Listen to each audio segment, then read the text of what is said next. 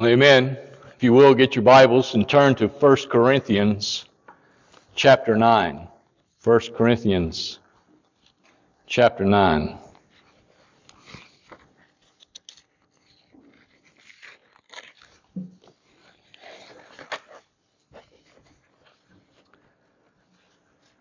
Another thing that I wanted to share with you is again, thanks for allowing me to go last Sunday to the first church that ever called me to be their pastor. It was in November of 1998 that we did a time capsule there. It was about an eight inch PVC pipe, about four foot long, had caps on it. And uh, the members put things in, and it was the plan was to go 20 years, but we further acceded that to um, 25 years. And what a blessing. Uh, it was a blessing just to be able to stand behind the first pulpit that I ever preached as a pastor at. And it was, um, it was really good. That pulpit seemed so much smaller than when I first stood by, behind it there. And, but it was truly a blessing. And then we, we ate after the message and, and then we came back into the sanctuary and we opened that time capsule.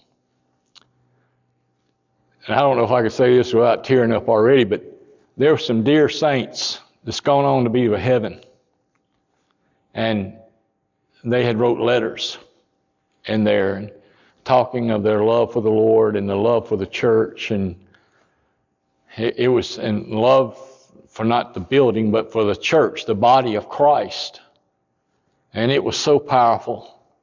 And it was so moving there that it was just, uh, man, we, it brought, flooded us with memories of those great saints that was there before us. And I wished I had time today to just tell you all about them because I'd love to do that. Uh, but they, I, I told them last Sunday that a lot of them, I'd never been to seminary. Or some preachers say the cemetery, but um, I, uh, I had some great seminary people who taught me in that first church, and uh, and they've gone on to be with the Lord. It was truly a blessing. So thank y'all for excusing me last Sunday to be there. If you found your way to chapter 9 of 1 Corinthians, let's stand in honor of reading God's Word.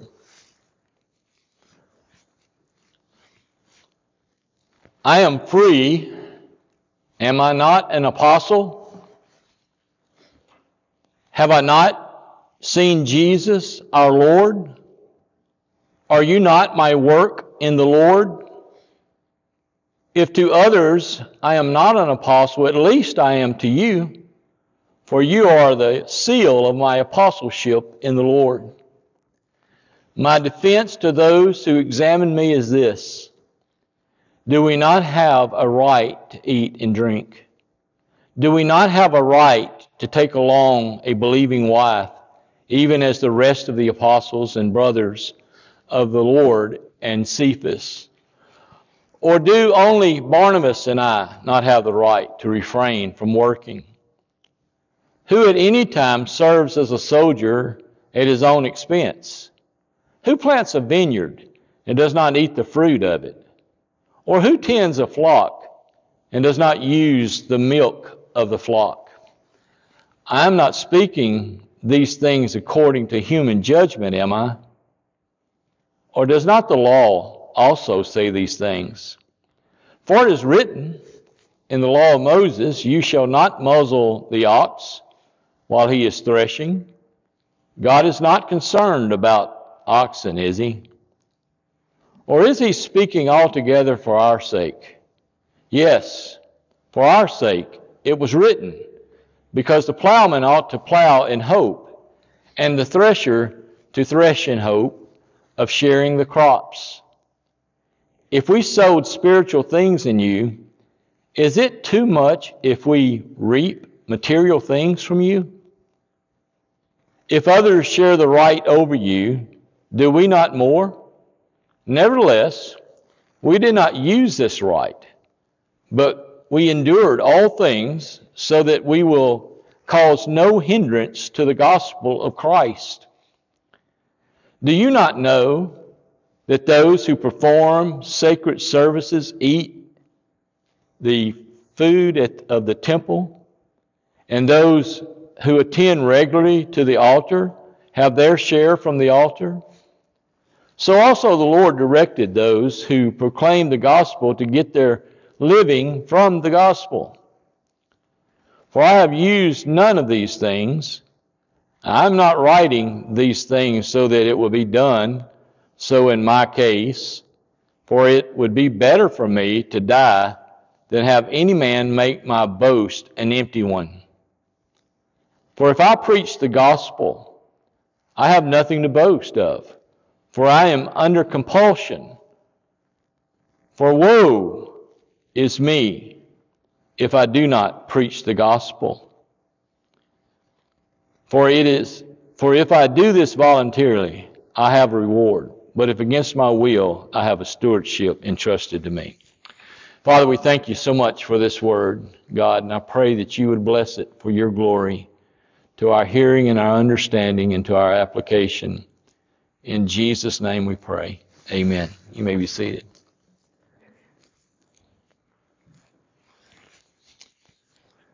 Supporting the ministry. It was some 20 years ago. I started preaching through the books of the Bible. And I've tried to stay true to going verse by verse. Before I would, before that, I would do topical preaching. And topical preaching is tough. This is what you have to do when you do topical preaching. You got to think of a topic. And then you got to find a scripture that would match up with your topic. And then you preach it. But doing verse by verse preaching, God picks the topic. And He already has you in the scripture. Where you're you going to find it? Because if you recall, the last time that I preached behind this pulpit, we was in the last verse of chapter 8 is the reason we started in the first verse of chapter 9 this week. Uh, it has become my conviction to preach the Word of God, and, and the Lord will supply the topic. Some topics I would probably never have picked jokingly, I would tell you, like, women, submit to your husbands. But I have preached that because it's God's Word. And also for husbands to love your wife as Christ loved the church. In our text this morning, Paul is discussing his right to be financially supported by those whom he ministers. in verses 1 through 14 in chapter 9, it tells us of his right. In verses 15 through 18, it gives reason why he would not take advantage of it. And then in verses 19 through 27, why he would give up every right for the sake of winning people to Christ. Today we're going to look, and I read a little too far there. I was supposed to stop at 14 uh, for today's lesson. In first six verses, Paul gives reason that he has the right to be supported. And he does so by asking rhetorical questions, and he asks a lot of them, as we're going to see. Assuming the answer to each one being assumed. He says, Am I free? Does the minister share the same freedom rights as everyone else? Paul lets the church know, just as he is taught in, in 1 Corinthians, uh, of, of their freedom, he was free himself. And he cherished his freedom. And then he asked the question Am I not an apostle? Now, all these questions is, is to get the Corinthians to thinking. Paul was well aware of his apostleship. He did not preach his ideas of philosophy on his own or, or minister and serve in his own name and power. He was the Lord's apostle. He was commissioned to take the gospel to the Gentiles. And he gives proof of his apostleship by asking another question Have I not seen Jesus our Lord?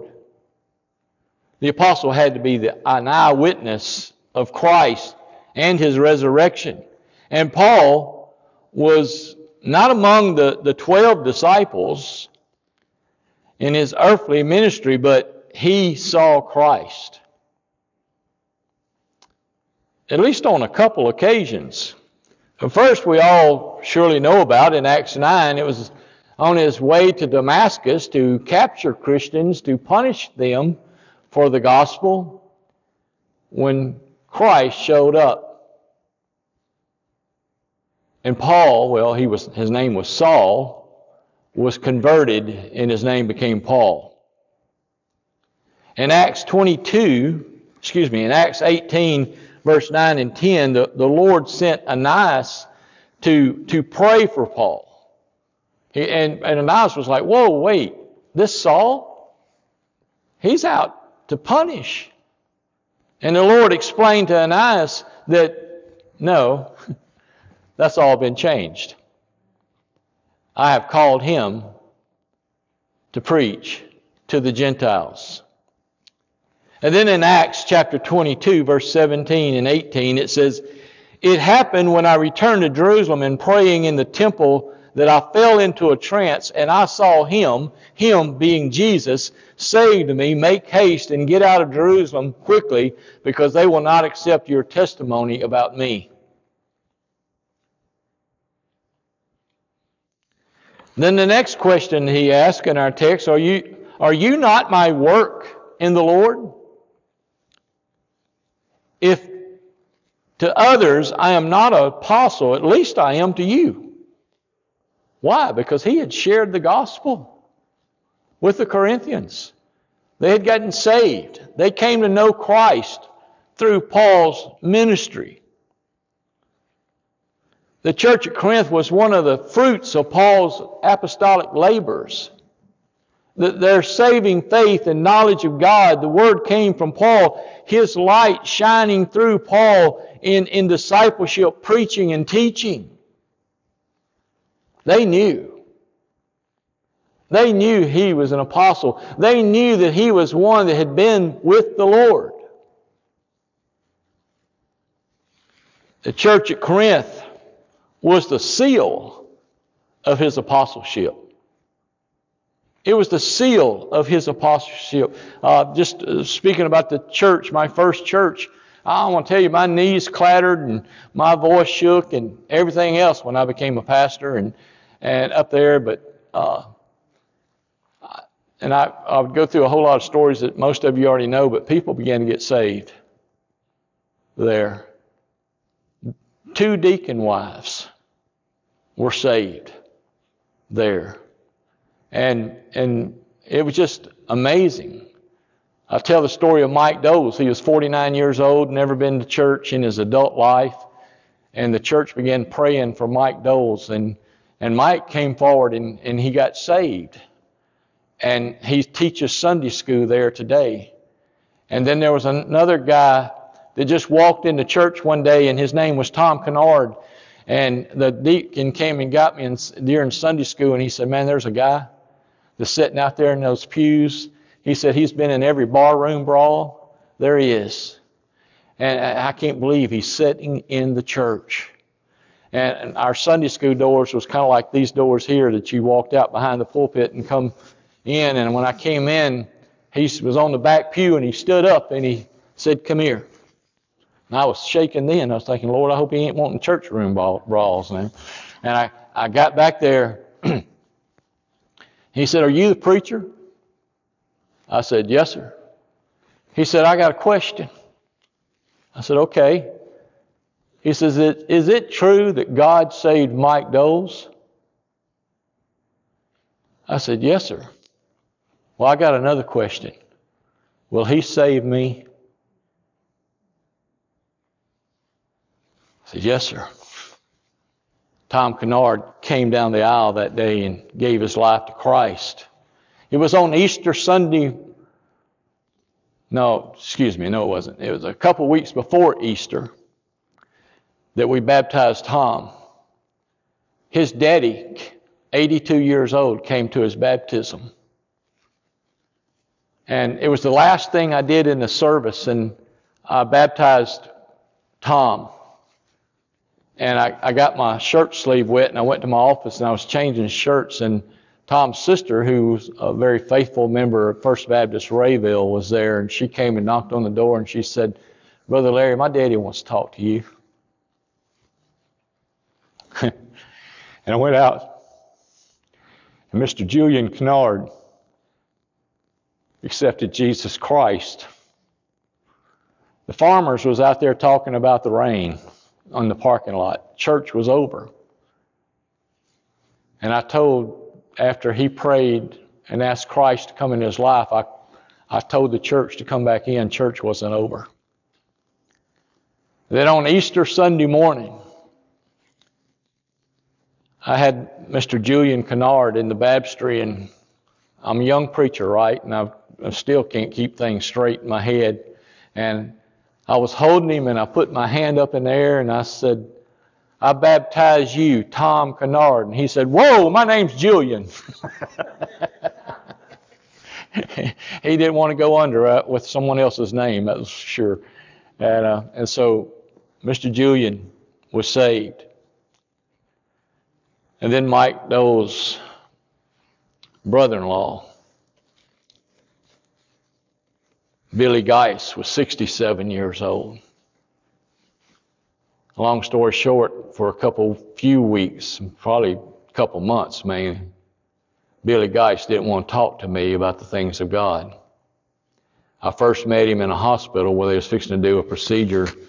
I can't never think of that procedure. It's called like angioplasty, something about blowing your veins up uh, and letting blood flow. But uh, and he wouldn't talk to me. He had that procedure. And he went home. I went and knocked on the door. He, the only way he would talk to me if I talked about his dog. But if I talked about God, he would just get quiet. And then I got asked by Miss Nancy, Mike's wife, to go to St. Francis because her brother Billy was going to have a triple bypass about a year later. And I didn't want to go. This man don't want to talk to me. But I went for Miss Nancy. And when the elevator let me off on the floor that he was on, I was walking down the hall and I was saying, God, this man don't want to talk to me. I, I don't know what to say to this man. I don't know how. I, I don't know.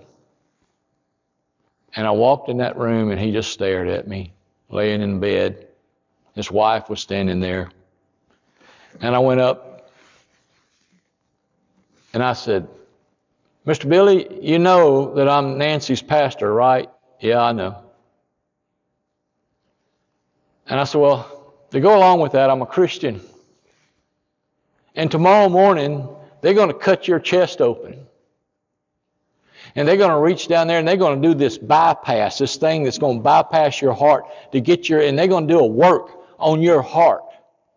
And Mr. Billy, I'm going to just be straightforward with you. You're either going to get through that or you're going to die.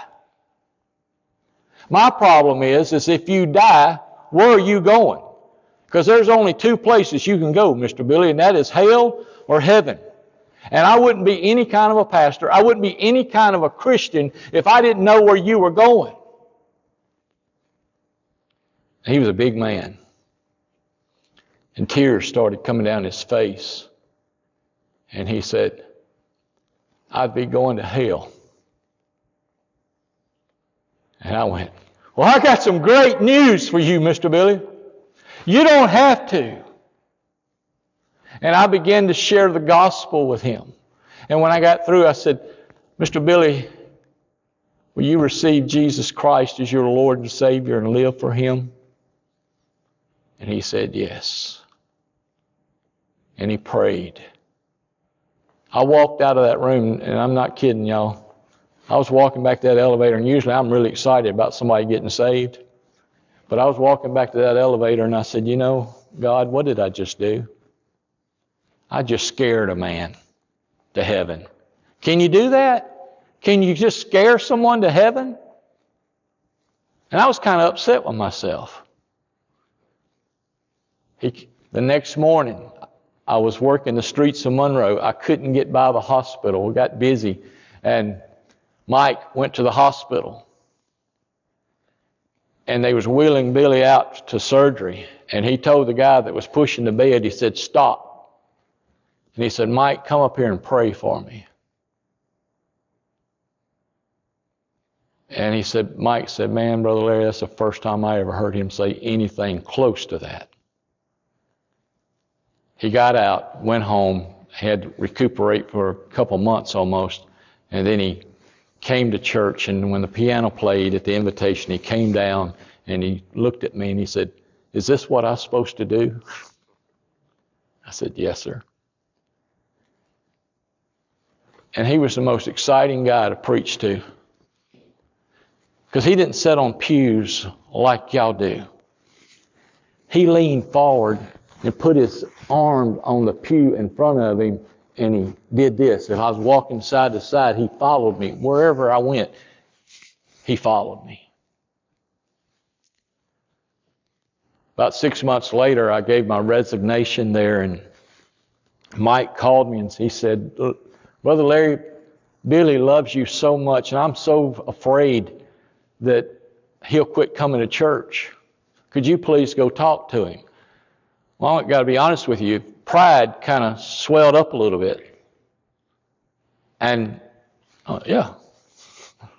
And I went there and, and I said, Billy, he was sick the day I gave my resignation. He wasn't able to come to church. And I said, Billy, I don't know if you heard, but I resigned. He said, Yeah, I heard you resign. I said, Billy, listen to me now. And I want you to listen to me good. I, I, I want you, just because I'm not there, I don't want you to quit going to church. I want you to continue to go to church. He said, Brother Larry, I don't come to church because of you. I come to church because of Jesus Christ, because He's the one that saved me. And I went, Amen, brother. you said it right.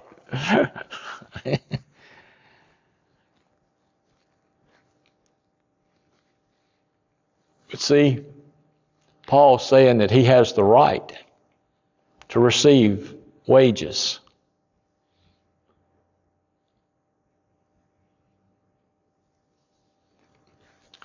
But I want to share with you there's something so much more important than money.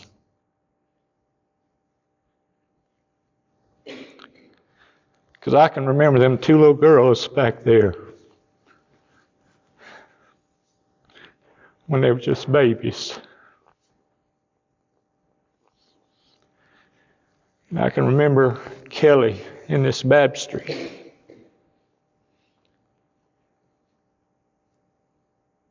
And I can I know the love from each and every member of this church that makes me one blessed pastor. It's something that money cannot buy. And you've heard me say in our budget hearings and stuff that if it got to it, I would preach for nothing. Monetarily nothing. Because I'm paid so much more in other ways. God is a good God, and I never depend on you to provide my way of life. I depend upon Him to provide my way of life. He's worth living for. He takes care of every area of your life when you put your full trust in Him. It'll take me 15 minutes to get my eyes back clear before I can read my notes. But Paul, in this writing, he's not receiving anything. But he says he also has the right for that. He, he's bivocational. He, he's a tent maker. And he goes and he preaches the gospel. And, and my topic there was that the Corinthian church was the seal. Well, my seal is New Hope Baptist Church to Edgewood Baptist Church to this church.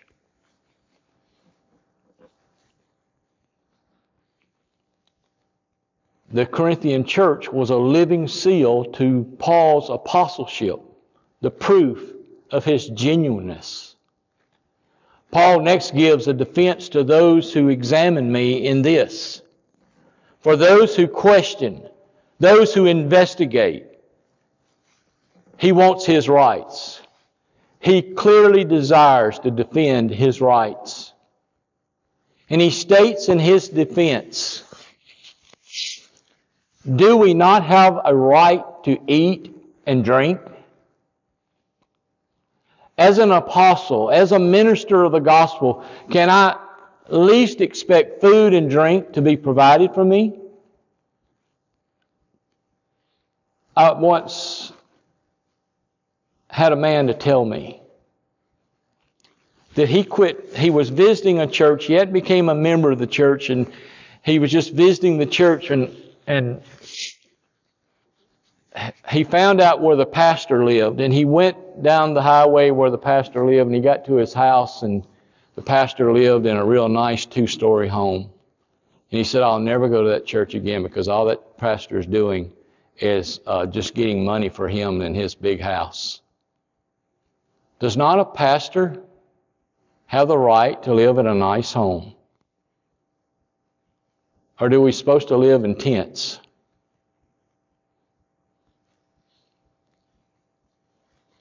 Does the man of God have the right to live a comfortable life?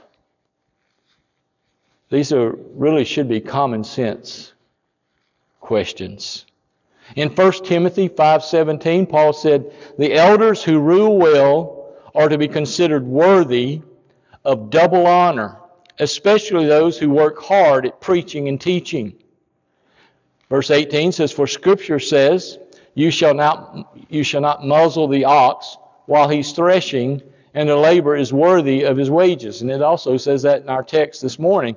In Galatians chapter 6, verse 6, Paul says this The one who is taught the word is to share all good things with the one who teaches him. The next question, back to our text, is Do we have the right to take along a believing wife, even as the rest of the apostles, brothers, of the Lord and Cephas.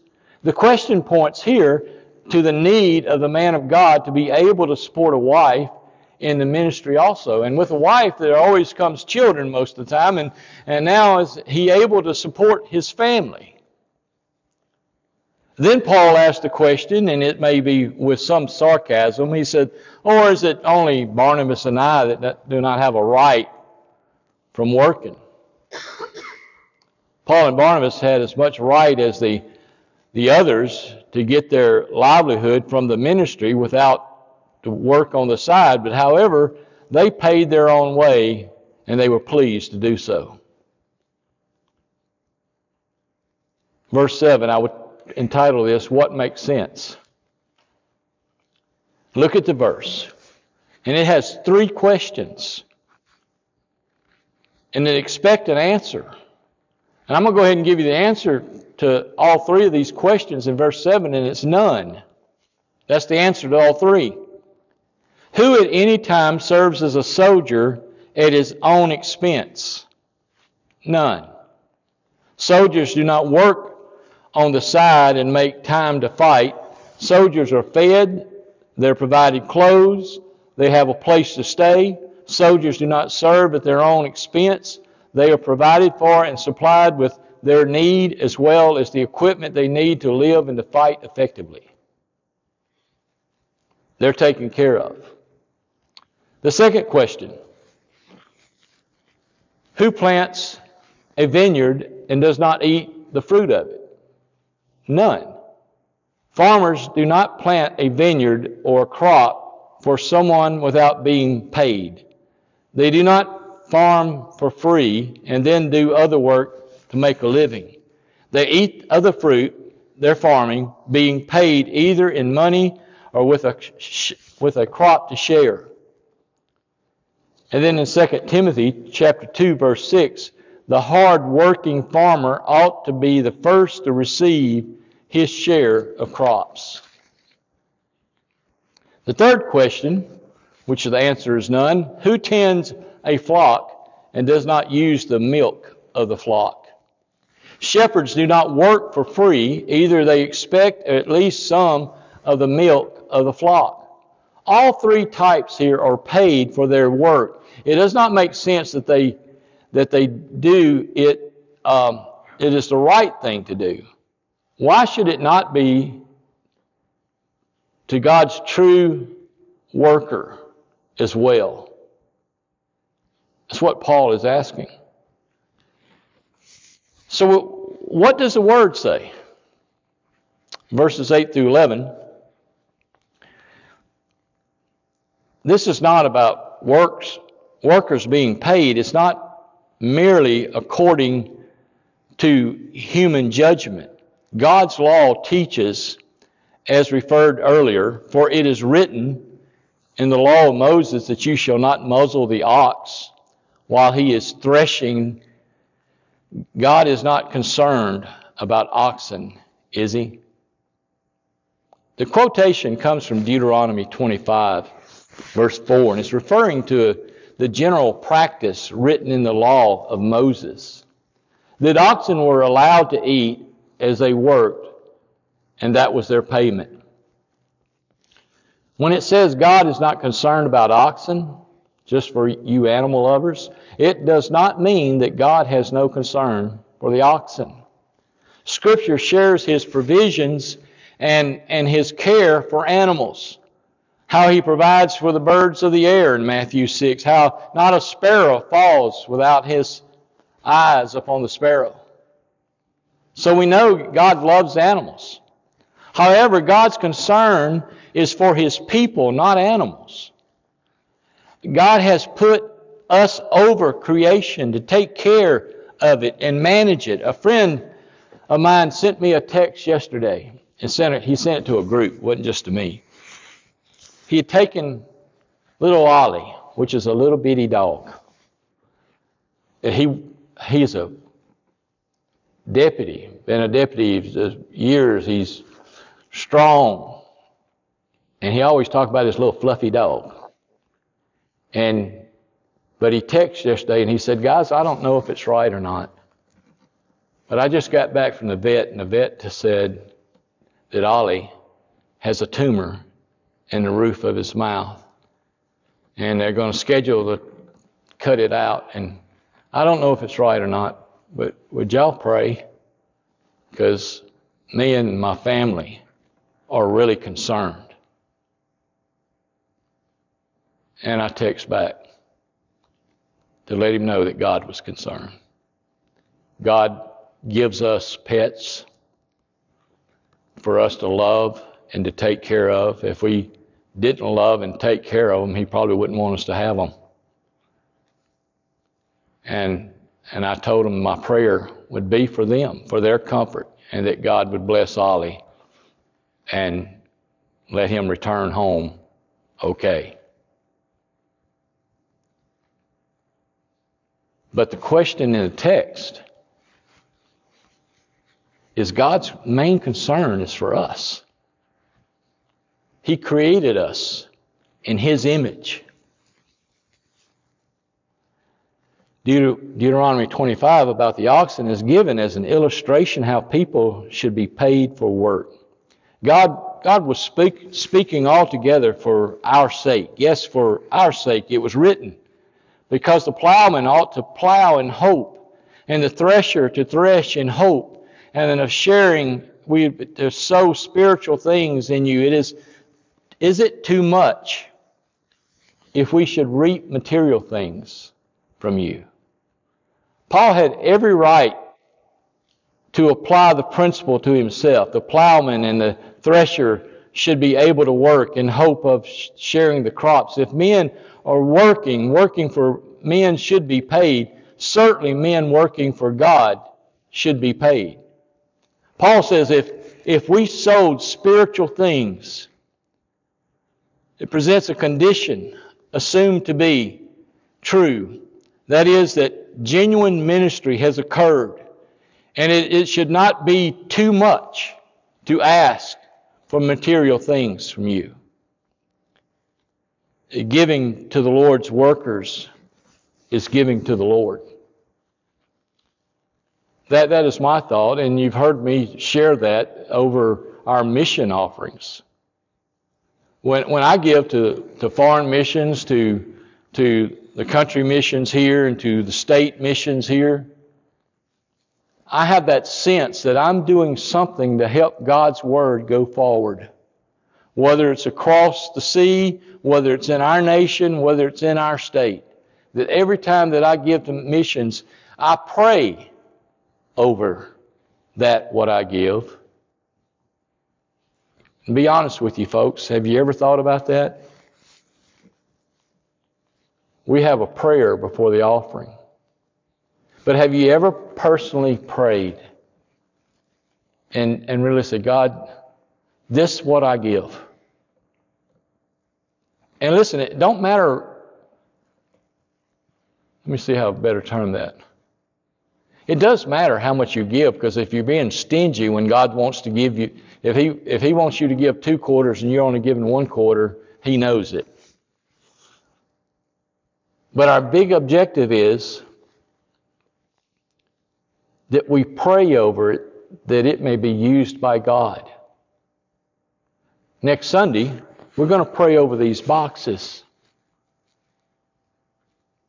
And we're going to pray that they will be used by God. It is a gift going out, and that God would receive the glory. And, and for our church, we don't have a lot of boxes.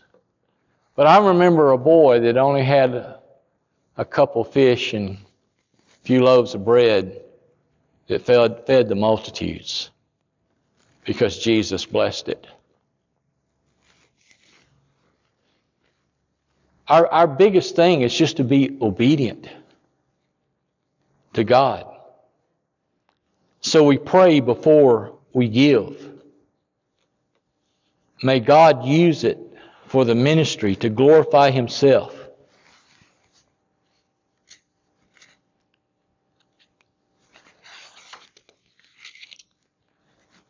It is our Lord's will that people be generous to those who serve the Lord. Pastors, ministers, those in leadership in the ministry. In verse 12, he, speaks of a right over you. He says, If others share the right over you, do we not more? Nevertheless, we do not use the right, but we endure all things so that we will cause no hindrance to the gospel of Christ. The Corinthians apparently had supported their pastors. They supported Apollos and Peter who was some of their first pastors. And, and Paul had more claim on that support than others, but he did not use his right. I had a preacher friend that he was bivocational and he farmed a lot of land and he went to a small country church. And what he did after a short time there, he said, Listen, you're the check that you give me, just to make it my offering. And so you never have to write me a check, but that, that money is being saved in that what I am giving back to the church. That sounds pretty good, but it'd probably be real rough on the next preacher that comes after him. because they used to a preacher that uh, didn't take it. I think the right thing would have been for him to just go ahead and take it, and if he wanted to write the check back, do it, not just to have no paperwork of it at all. Um, if you understand that, but he did have the right. Paul has the right not to take pay. Although Paul had many reasons, he had to justify his right to be supported, and he waived the right. He says, But we endure all things that we may cause no hindrance to the gospel of Christ. Paul was a tent maker, as I've already shared with you. It tells that in 8, Acts 18.3. We, we can say that he, he was bivocational. I have no idea of the supply and demand on tents especially while he was on two missionary journeys of how was how was he getting it all in? He knew that he, who his provider was. Even though he had a right he did not want to hinder the church. He did not want new converts to think that he was receiving money for selfish motives and then verse 13 and it says, Do you not know that those who perform sacred services eat food of the temple, and those who attend regularly to the altar have their share from the altar? The priests were supported by tithes, crops, and animals, as well as sacrifices from people to whom they ministered in the temple. Paul is sharing the ultimate sacrifice. He was sharing Jesus Christ who went to the cross and died for people's sins. And he was, he was pressing on, as he says. He was pressing on that he, he may lay a hold of what has laid a hold of him. And he was doing it for all for the glory of Christ. He was sharing of the blood, the precious blood of Christ that was shed once and for all for atoning for an atoning sacrifice for sin and all sin. All sin. And then we get to our last reason for the day is Jesus ordained it. Look at verse 14. So also the Lord directed those who proclaim the gospel to get their living from the gospel. when Jesus was giving instructions to the 70 who were sent out in Luke 10, verse 7. This is what Jesus tells them. They had, that he told them to go and share the gospel. And he said if they didn't receive your gospel, to dust your feet off as you leave and go on to another. But then in Luke 10, verse 7, he states, Stay in that house that's accepting them, eating and drinking. What they give you for labor is worthy of his wages. Do not keep moving house to house. He says, take your wages. It's worthy. The Lord's command people to offer support to those who minister to them. But he does not command those who minister to accept this support, because Paul did not. He had the right as much as anyone, and more, if more than most. But the gospel's sake, for the brethren's sake, and for the love's sake, he willingly waived his right. It's amazing. I, I think it's the most humbling thing to take someone's money for someone to do something for you. It's humbling to get a gift for pastor appreciation when I share with you that the real appreciation is you. Our Friday morning breakfast, men's Bible study, I forgot what year we started, but it was several years ago at the kitchen restaurant. I very seldom get to buy my own breakfast. What's worse, sometimes is Tracy will text me and say, Hey, order me some bacon and bring it home. And then someone grabs my ticket, like the guy in the sound booth, and, and several others at that men's breakfast. And I don't get to pay for my breakfast. I don't get to pay for my wife's breakfast. And one man, uh, he's he gets mad when someone else gets the ticket before he does. I, I have to settle him down fighting over my ticket. But one of them, I, he told me, he said, I don't want you ever argue with me about this again. He said, You come and feed us spiritual food. I want to feed you physical food.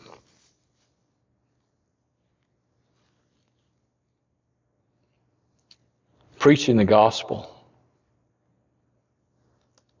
it is of my utmost opinion that it's the highest calling in life. To preach it right. To love people. That word pastor, I've shared with you many times, it's the word Christian. When you tell someone that you're a Christian, that's saying a whole lot. That's saying that you're Christ like, that you're a little Christ. I shared Wednesday night, right before I left to come to church, I wasn't Christ like. Tracy had to leave before me, and she needed some help with something, and I was in the midst of making a sandwich. And so I went out to help her, and I came back, and my dog was eating my sandwich. It was up on the counter. He had to get his paws up there and reach to pull it down. And he, it was a hamburger. He had the bun in his mouth, and he took off running to the back door. And I want to tell you, if you would have seen your pastor, you would have prayed for him. Because I was mad. My face turned red. I hollered real loud at that dog, and I didn't look like a pastor. I wasn't acting like a pastor. I don't know what a pastor smells like, but I wasn't even smelling like one. But thank God I am.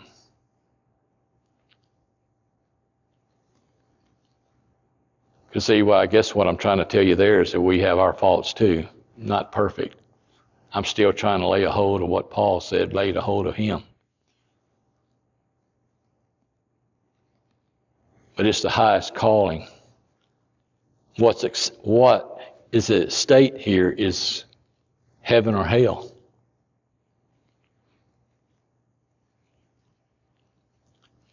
We've been preaching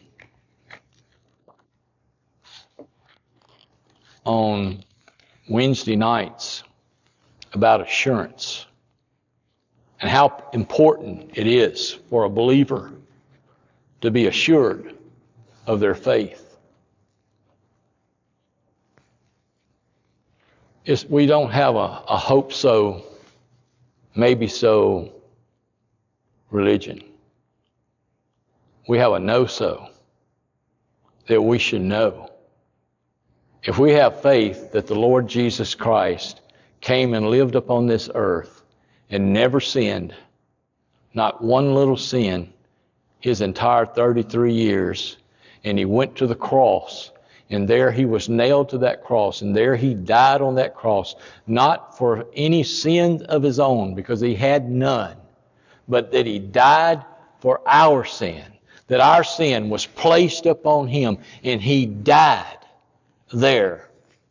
If we trust that, we are assured, and that it changes us. We live our lives for him. And once we have that assurance, as I've been telling them on Wednesday nights, and I've told the men because I've used that same message, you can fight hell with a water pistol and win. It's not because the water pistol had anything to do with it, it's because you got Jesus Christ in your life. And the biggest thing in life is to know Him and to know Him personally. Billy Graham used to give some kind of stats about how many people are in the church that's not saved, but yet they're on the membership roll saying they're saved. He got that number because of how many came in his crusades to get saved when they was already on the church roll. It's a scary thing. Uh, when I looked over this text that I was going to be preaching, I said, how am I going to get the gospel out in that? It's just talking about Paul not getting paid.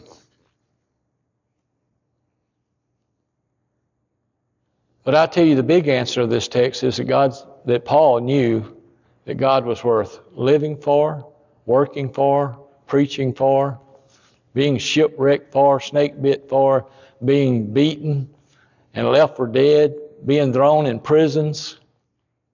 He said he's worth living for. But what about you? Do you have the assurance? Assurance that you're going to heaven. Because listen to me. If you got the assurance that you're going to heaven,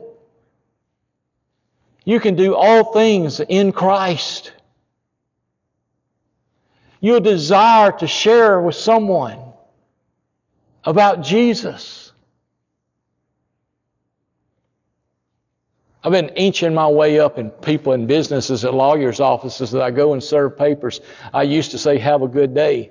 And then I, then I got it on up to have a blessed day. And now I'm saying, be blessed in the Lord today.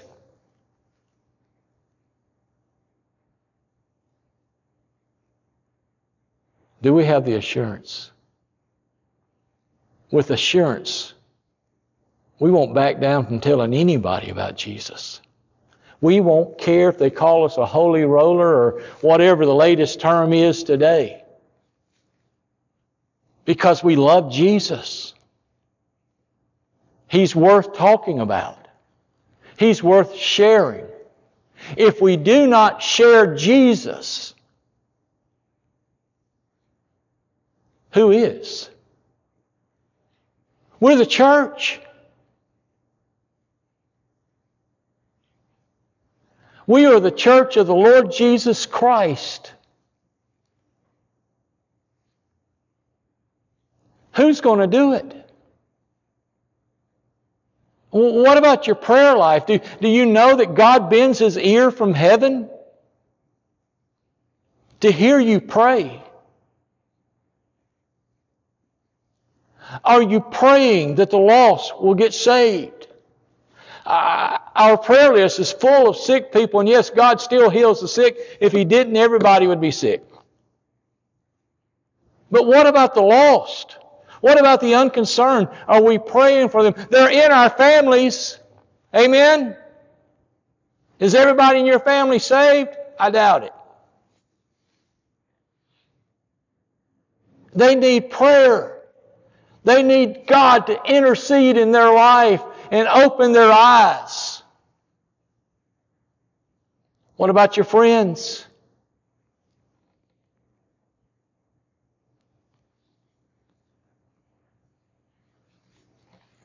I used to seek popularity.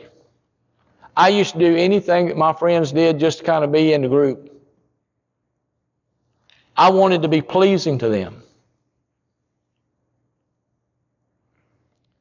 I still want to be pleasing to them, but I want to be pleasing to him more.